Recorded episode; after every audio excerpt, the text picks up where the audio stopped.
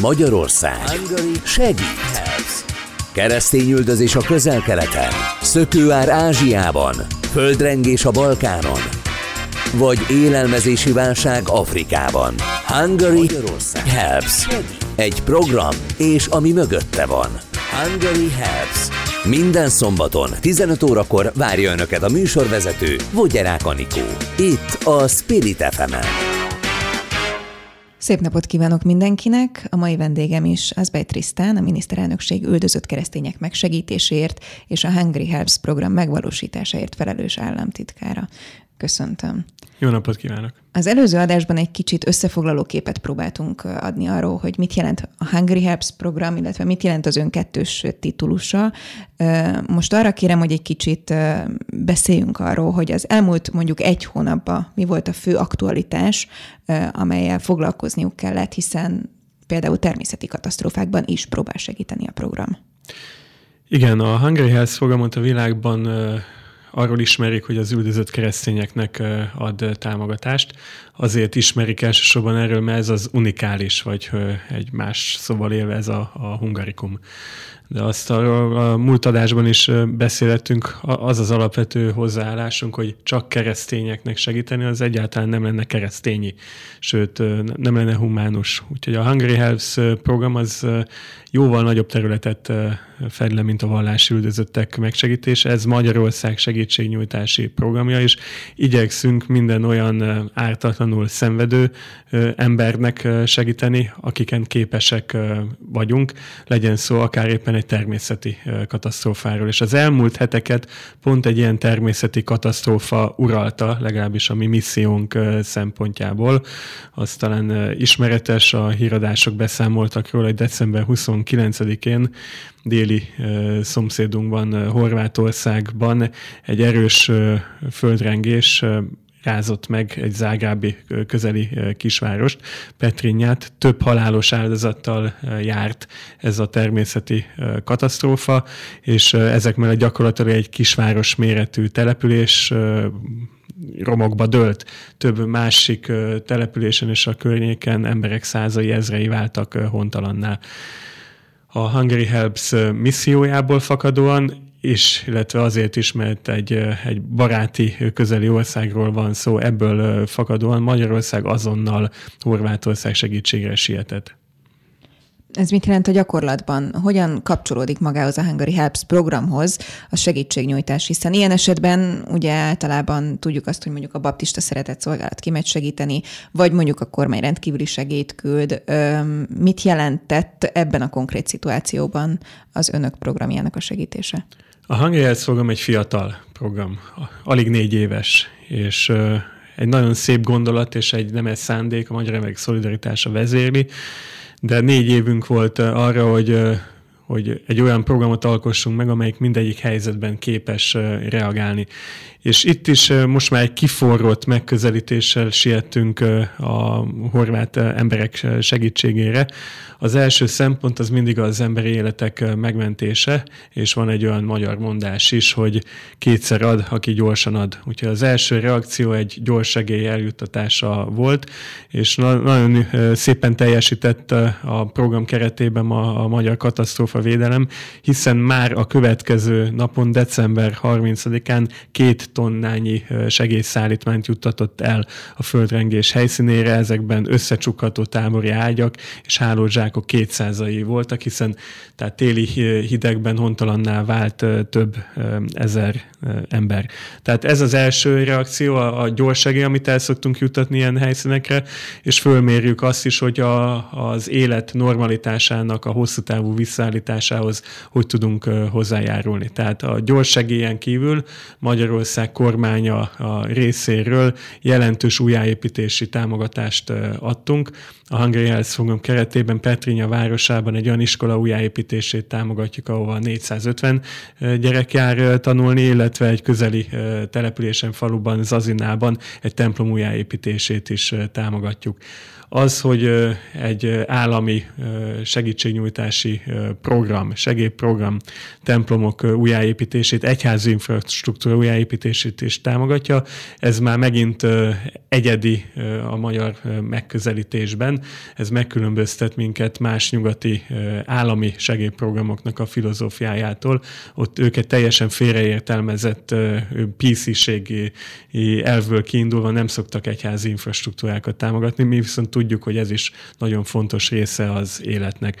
Ugyanakkor ezek eddig csak az állami támogatások, nagyon szép volt látni, és megint nagyon megerősítő volt látni, hogy a magyarországi egyházak, segélyszervezetek, civil emberek, valamint még vállalatok is egyöntetően hatalmas erőforrásokat mozgósítottak azért, hogy tudjunk a horvát embereknek segíteni. Ezt hogy kell elképzelnünk a gyakorlatban egyébként? Azt már említette korábban, hogy az önök munkatársai folyamatosan kapcsolatban állnak a világ számos pontján lévő akár egyházi vezetőkkel, vagy ezek szerint segélyszervezetekkel is? Tehát milyen az együttműködés mondjuk a hazai segélyszervezetekkel, illetve egy ilyen esetben, hogyha történik valami ennyire közel, azon túl, hogy sokan egyébként ugye még érezték is Magyarországon ezt a földrengést. Van egy riadólánc, hogy egyszer csak felhívják önt, hogy azonnal cselekedjünk, mert történt valami. Tehát az, hogy mi másnap ilyen szintű segítséget tudtunk nyújtani, az egy, az egy nagyon példaértékű és gyors segítségnek tűnik számomra. Van egy élő kapcsolatunk, és megint csak visszautalnék az előbb elmondatokra, van egy verseny előnyünk is, és az a verseny előnyünk, hogy mi nagyon szorosan bevontuk a hitelvű karitatív szervezeteket, többnyire a keresztény karitatív szervezeteket. Sajnos a nemzetközi segélyezésben az a tapasztalat, hogy egy elhibázott világnézeti és értéksemlegesség felfogás miatt nem vonják be eléggé őket. De például ebben az esetben kapcsolatba léptünk a, a, a horvátországi katolikus karitasszal, és azonnal miután ők ott vannak a terepen, és közel az emberekhez, a közösségekhez, az egyházon keresztül is azonnal tiszta képet kaptunk arról, hogy mi a, mi a helyzet, mire van szükség. És hasonlóan Magyarországon a magyarországi hitelvű karitatív szervezetekkel is nagyon szoros a, a kapcsolatunk. Ez nem csak információátadásról szól, hanem például a Máltai Szeretetszolgálattal Szíriában vannak nagy közös projektjeink, a Magyar Ökumenikus Segélyszervezet szervezettel Irakban vannak közös programjaink, és most is látszik, hogy egyszerre mozdultak a magyar hitelvű szervezetek is. A tehát 29-én történt ez a katasztrófa, 30-án elindult a Magyar Katasztrófavédelem segélyszállítmány, és 31-én a Magyar Református Szeretett Szolgálat már megkezdte az adománygyűjtését. Hasonlóan a Magyar Katolikus Caritas is adománygyűjtésbe kezdett, a Baptista Szeretett Szolgálat is, a Magyar Ökumenikus Segélyszervezet is azonnal mozdult. Mi támaszkodunk ezekre a partner szervezetekre, és így valhatom azt a mindenfajta szlogenen túlmutatóan, hogy a Hungary Helps program az nem is egy kormányzati program, hanem ez egy a magyar emberek szolidaritásának a, a, a megnyilvánulása. Mm, sajnos nem ez volt az első alkalom, hogy például Horvátországnak segíteni kellett. Pont tavaly volt egy másik eset is tavasszal, amikor már a Hungary Helps program kapcsán tudtak segítséget nyújtani. Mi volt ez, és akkor egy kicsit tekintsük át a tavalyi évet, így a természeti katasztrófák tekintetében, hogy milyen feladataik voltak. Igen, ez a második alkalom az elmúlt években, hogy horvát barátainkon segítünk egy földrengés katasztrófa után, de általában véve azt kell, azt tudom ezzel kapcsolatban elmondani, hogy mindig azt nézzük, amikor egy támogatási helyszínt kiválasztunk, hogy hol van a legnagyobb szükség, az emberi élet megóvása prioritást jelent, és azt nézzük ezek után, hogy miben tudunk mi segíteni. Mert nyilvánvalóan nem tudunk mindenben segíteni. Nem egy olyan program vagyunk, hogy azonnal például helikopterekkel a világ bármelyik táján ott termünk, és élelmiszercsomagokat dobunk a, a... Legyen így egyszer. Legyen így egyszer. Tehát a, a határ, a csillagosség, ahol akarat van, ahol jó szándék van, és ahol van egy kis magyaros, jó értelembe vett kreatív ravasság, ott ez egyszer megtörténhet, de például ahogyha visszatekintek még a hangerjelszolga indulását megelőző évekre, például a magyar vízügyi szakemberek azok kiválóak, és például vízügyi segítséget nyújtott Magyarország több ízben is a magyar kormány és a fővárosi vízümek együttműködésében, például a, a, a, a sri lankai, illetve az indiai óceáni cunami után is. Most ebben a szellemiségben folytatjuk a, a munkánkat, és így tudtunk a legkülönbözőbb helyszíneken természeti katasztrofák esetében segítséget nyújtani.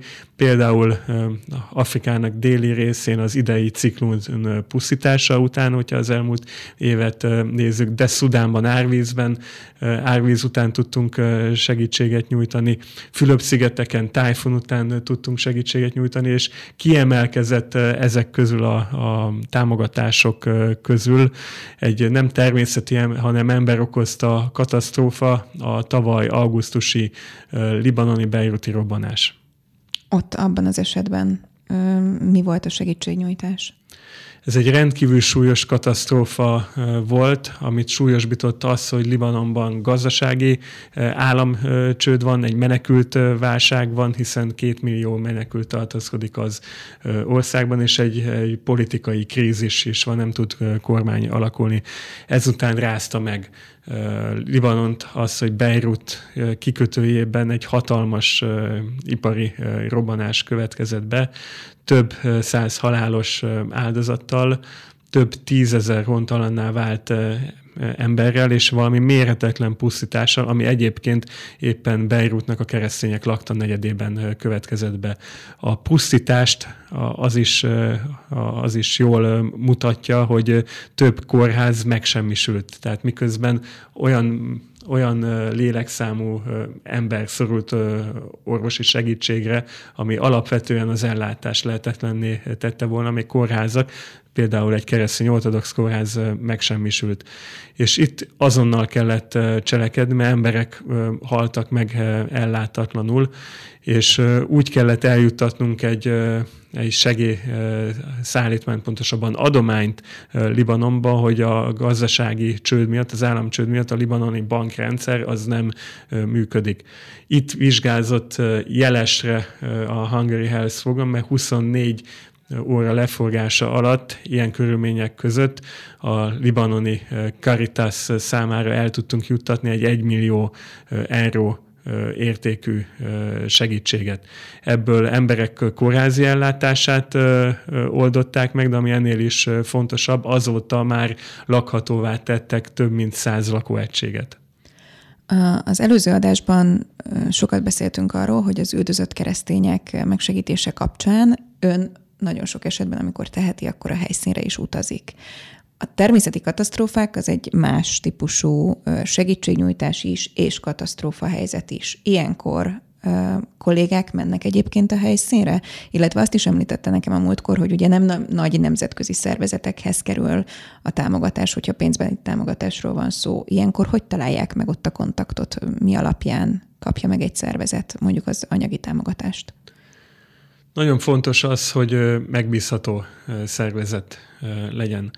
Azt tudni érdemes, hogy sajnos a karitatív tevékenységre rátelepült egy iparág, tehát vannak a, a becsületes, a hitelesen működő és hatékonyan működő karitatív szervezetek, de vannak olyan hát nevezhetjük őket csalóknak is, akik megjelennek karitatív szervezetként, és például egy Karib szigetekben, például a haiti természeti katasztrófák után hirtelen ott a, a környezetben több mint ezer karitatív szervezet jelent meg, amik közül többen vannak, akik nem megbízhatóak, és többen vannak, akik inkább fokozzák a káoszt, mint hogy segítenének. És és még egyszer visszakanyarodnék oda, hogy a mi legnagyobb versenyelőnyünk az, hogy bevontuk a hitelvű, főleg keresztény karitatív szervezeteket, és, és így tudunk olyan megbízható forráshoz hozzá jutni, ami nem teszi szükségesé azt, hogy most egy koronavírus alatt, például egy nap leforgás alatt mi Szudánba teremjünk, van, van akivel dolgozzunk. Az üldözött keresztények megsegítésével esetben más a helyzet, mert az üldözött keresztények érő atrocitásokat, azokat bizony sok esetben titkolni próbálják. Ha nem is feltétlenül a helyi hatóságok, bár ők se örülnek annak, és nem akarják az ablakba kitenni azt, hogy nem tudják megvédeni a keresztény polgáraikat, de a, a média nem számol be arról, több politikai érdek is van, ami elfedje ezt. Úgyhogy ezért van az, hogy üldözött keresztények megsegítése esetében a leglehetetlenebb helyekre szoktunk elmenni a, a munkatársaimmal. Együtt, ha tehetem, akkor jó magam is, hogy mert egyébként nincs információforrás. Tehát nekem el kellett mennem ahhoz egy évvel ezelőtt Burkina a Fászóba, és minden ellenjavallat ellenére el kellett mennem vidékenre egy belső menekült táborba, hogy ott szembesüljek azzal, hogy például a legnagyobb humanitárius szükség az az, hogy több ezer olyan asszony van, akit meggyaláztak a, a terroristák, és nekik van szükségük rehabilitációra. Erre nem erről nem értesültem volna mindenféle jelentésekből, vagy, vagy média híradásokból, sőt nincsenek ott olyan karitatív szervezetek se, akik erről be tudtak volna számolni. Egy, egy Libanon esetében, egy természeti katasztrófa esetében támaszkodhatunk a, a partnereinkre. És egyébként, hogyha egy kicsikét politikai irányba terelhetem a, a témát, pontosan ez az, amit el szeretnénk élni, például az Európai Unióba is, hogy a félreértelmezett písziség jegyében ne tartsa távol magát a, a keresztény hitelvű szervezetekkel való együttműködésből, mert sokkal több emberen tudna segíteni az Európai Unió is, meg más országok is, hogyha a Hungary Health mintát követnék. Említette, hogy még nem tartunk ott, hogy helikopterekkel járjuk a világot és dobáljunk le bárhol segédcsomagokat. Mi alapján dől el az, hogy egy adott természeti katasztrófánál, vagy ember okozta katasztrófánál a Hungary Helps program közbelép és segít? Hogy hol tudunk segíteni. Ezt, ezt kell értékelnünk. Tehát arról már beszéltem, hogy hogy jutunk információhoz. Én készültem a mai adása is, hogyha esetleg szóba a, kerülne. Itt van előttem a, egy, egy lista arról, hogy a világban hol milyen humanitáris válság következett be az elmúlt egy héten, és ezen kívül pedig Kerüljön talál, szóba. egy találékonyságra van szükségünk. Tehát a, a programunknak vannak kritikusai Magyarországon is, és sokszor megkapjuk azt a egyébként, hogyha úgy veszük, jogos kérdés, hogy miért nem a, a magyar embereken segítünk elsősorban. És a, azt hiszem, hogy a kormányzatnak az elmúlt években a, például a családok támogatásában elért eredmény mutatják azt, hogy természetszerűen a magyar kormánynak elsősorban a feladata az, hogy a magyar emberek boldogulását segítse, és ezt teljesíti. Ennek megfelelően úgy gondolom, hogy amit a nemzetközi szolidaritás egyébben segély formájában, támogatás formájában külföldre viszünk, az a évi néhány milliárd forintnyi adomány, az egy arányos dolog. És e, ezen mi nem terjeszkedünk túl, viszont emiatt nagyon fontos az, hogy minden egyes magyar közpénz forint, amit külföldre viszünk segítség formájába, az tényleg eljusson a, a kedvezményezettekhez, és tényleg emberéletek megmentését segítse. Úgyhogy a kérdése válaszolva, a kiválasztási szempont az, hogy hol tudunk úgy segítséget eljuttatni, hogy az minél több ember életet megment, vagy hogy egy kicsikét a magyar egyébként geopolitikai érdeket is mellé helyezzük, összevetve, illetve egybevonva a humanitárius célokkal, hogy minél több ember meg tudjon maradni a szülőföldjén, és ne kényszerüljön, ne kényszerüljön Magyarország irányú migrációra. Például ez szükséges az, hogy legyen az adománynak egy csatornája, tehát el tudjunk oda jutni. Fizikailag, vagy a pénzadományt el tudjuk juttatni. Legyen egy megbízható helyi partner, és akkor rangsoroljuk, hogy hol van arról szó, hogy csak egy nem tudom, egy elpusztított gazdasági létesítményt kell újjáépíteni, és hol van arról szó, hogy tényleg például belső menekült táborokban tengődő és ellátás nem kapó embereknek az életét tudjuk megmenteni. Mi alapján dől el az a rész, hogy mire irányítottan mire kapja az az adott szervezet mondjuk a támogatást. Ugye említette, hogy Libanonnál például kórházat is, és hogyha jól értem, templomot is segítenek, de tavaly volt olyan, hogyha jól tudom, hogy Görögországban kifejezetten templomnak az újjáépítésében segített a Hungry Helps program.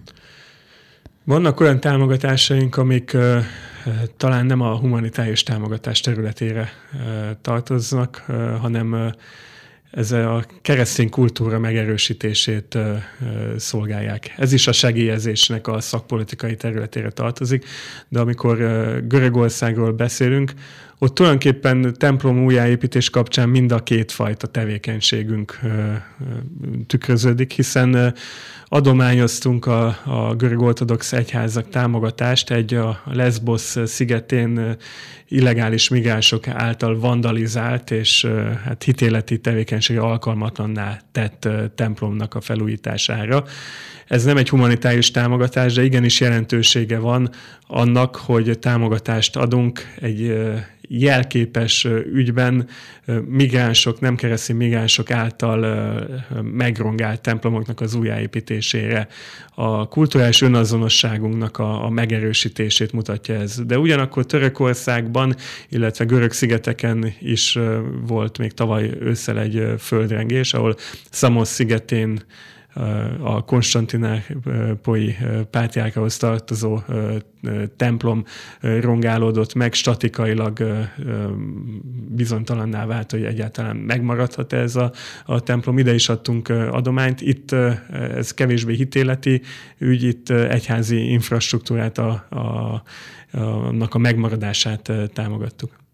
Kapnak bármilyen visszajelzést arról, hogy ez az adomány nem csak célba ért, hanem elköltöttük, nézd, erre költöttük, illetve mondjuk az ottani embereknek van bármi fogalmuk arról, hogy ez a támogatás honnan jött? Minek köszönhetik azt, hogy mondjuk ez a templom újjáépült?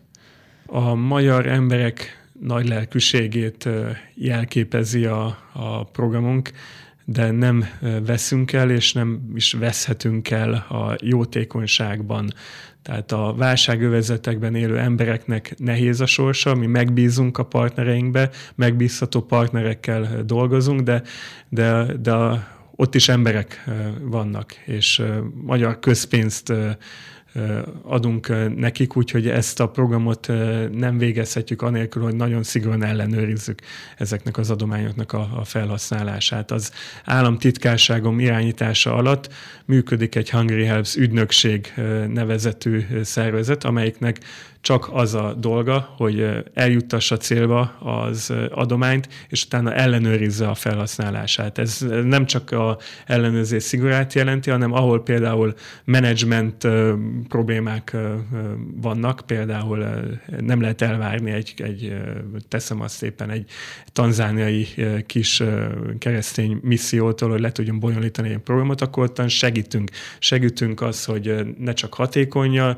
legyen a program, hanem el, átlátható és, a, és el, elszámoltatható legyen az adott projekt. Tehát erre nagyon nagy gondot fordítunk.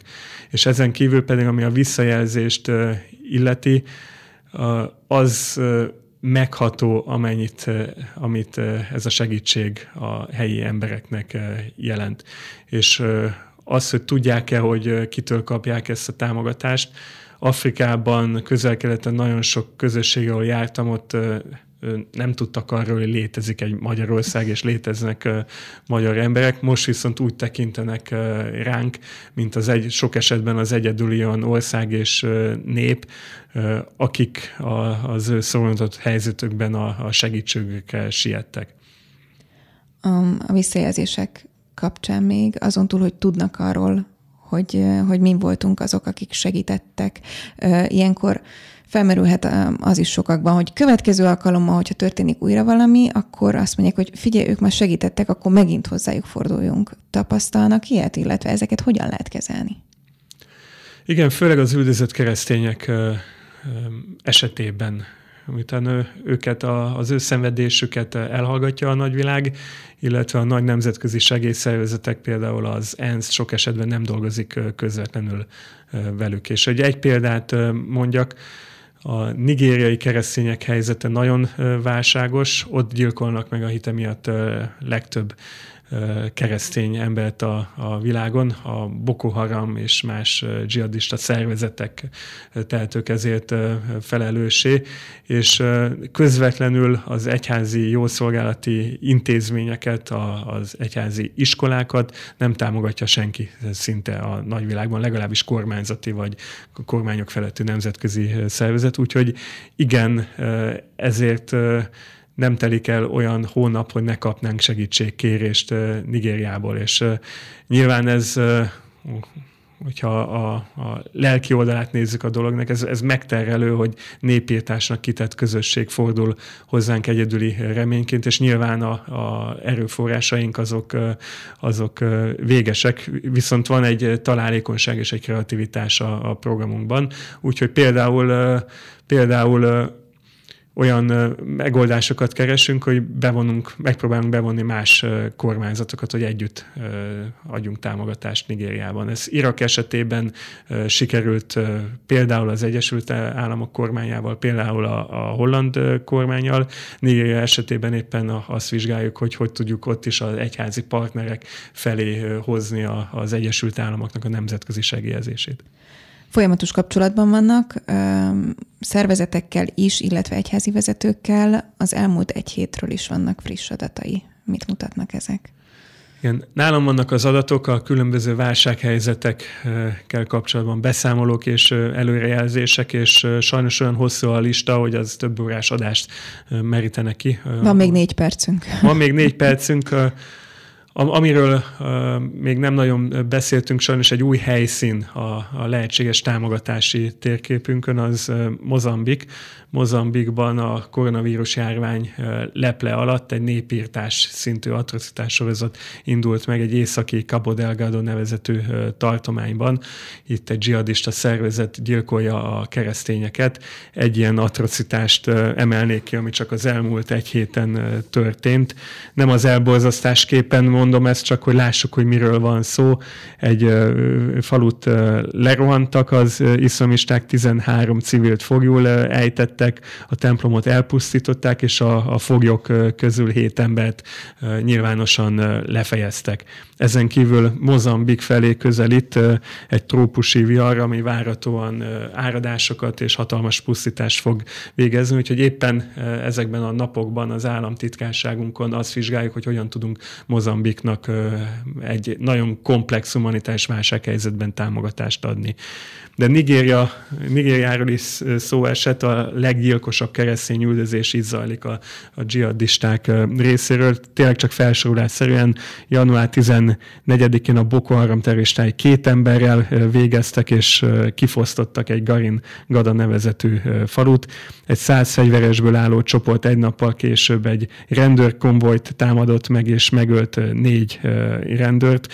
14 és 16-a között Duguru településről 37 embert raboltak el, keresztényeket és nem keresztényeket, dzsihadisták. 16-án megtalálták egy katolikus pap, John Gapkana atya megcsonkított holt testét. 7-én 9 emberekkel, 9 emberrel végeztek dzsihadisták Csikun község területén. Ezek a egzotikus hangzású településnevek minden esetben egészen véres és tragikus kimenetelő rémtettek tömeggyilkosságokról számolnak meg, és én nem hiszem, hogy a nyugati világban ezen a műsoron kívül több beszámoló lesz ezekről a helységnevekről és ezekről az áldozatokról, ezért fontos az, hogy legalább egy ilyen médium van, amelyik hajlandó teret adni annak, hogy megemlékezzünk ezekről az áldozatokról. Miért nincs szó ezekről? Azért, mert... Nincs idő rá, elsodor minket mindenféle más hír. Azért már, és ez egy hosszú beszélgetés, a témának a témája Akkor ezzel lehetne. majd egyszer folytatjuk, de egy percben foglaljuk össze. Egy percben azt látjuk, hogy a, a világban egy olyan uh, olvasat uralkodik, ami alapján a keresztény ember élete nem ér annyit, mint bárki másét például bárki más kisebbséghez tartozó embernek az élete. Illetve, hogyha keresztény ember gyilkolnak meg a hitük miatt, akkor annak el kell tagadni a, a vallási üldözés jellegét. Ezekben az esetekben a nigériai tömeges atrocitások esetében, amikor például én is fölhozom ezt nyugati diplomáciai fórumokon, több esetben az volt a válasz, hogy ez nem keresztény üldözés, hanem ez a klímaváltozásnak az áldatlan társadalmi hatása. Sokat fogunk még erről beszélgetni. A Hungary Helps programról beszéltünk Eszbej Trisztán államtitkárral. Köszönöm szépen. Köszönöm a lehetőséget.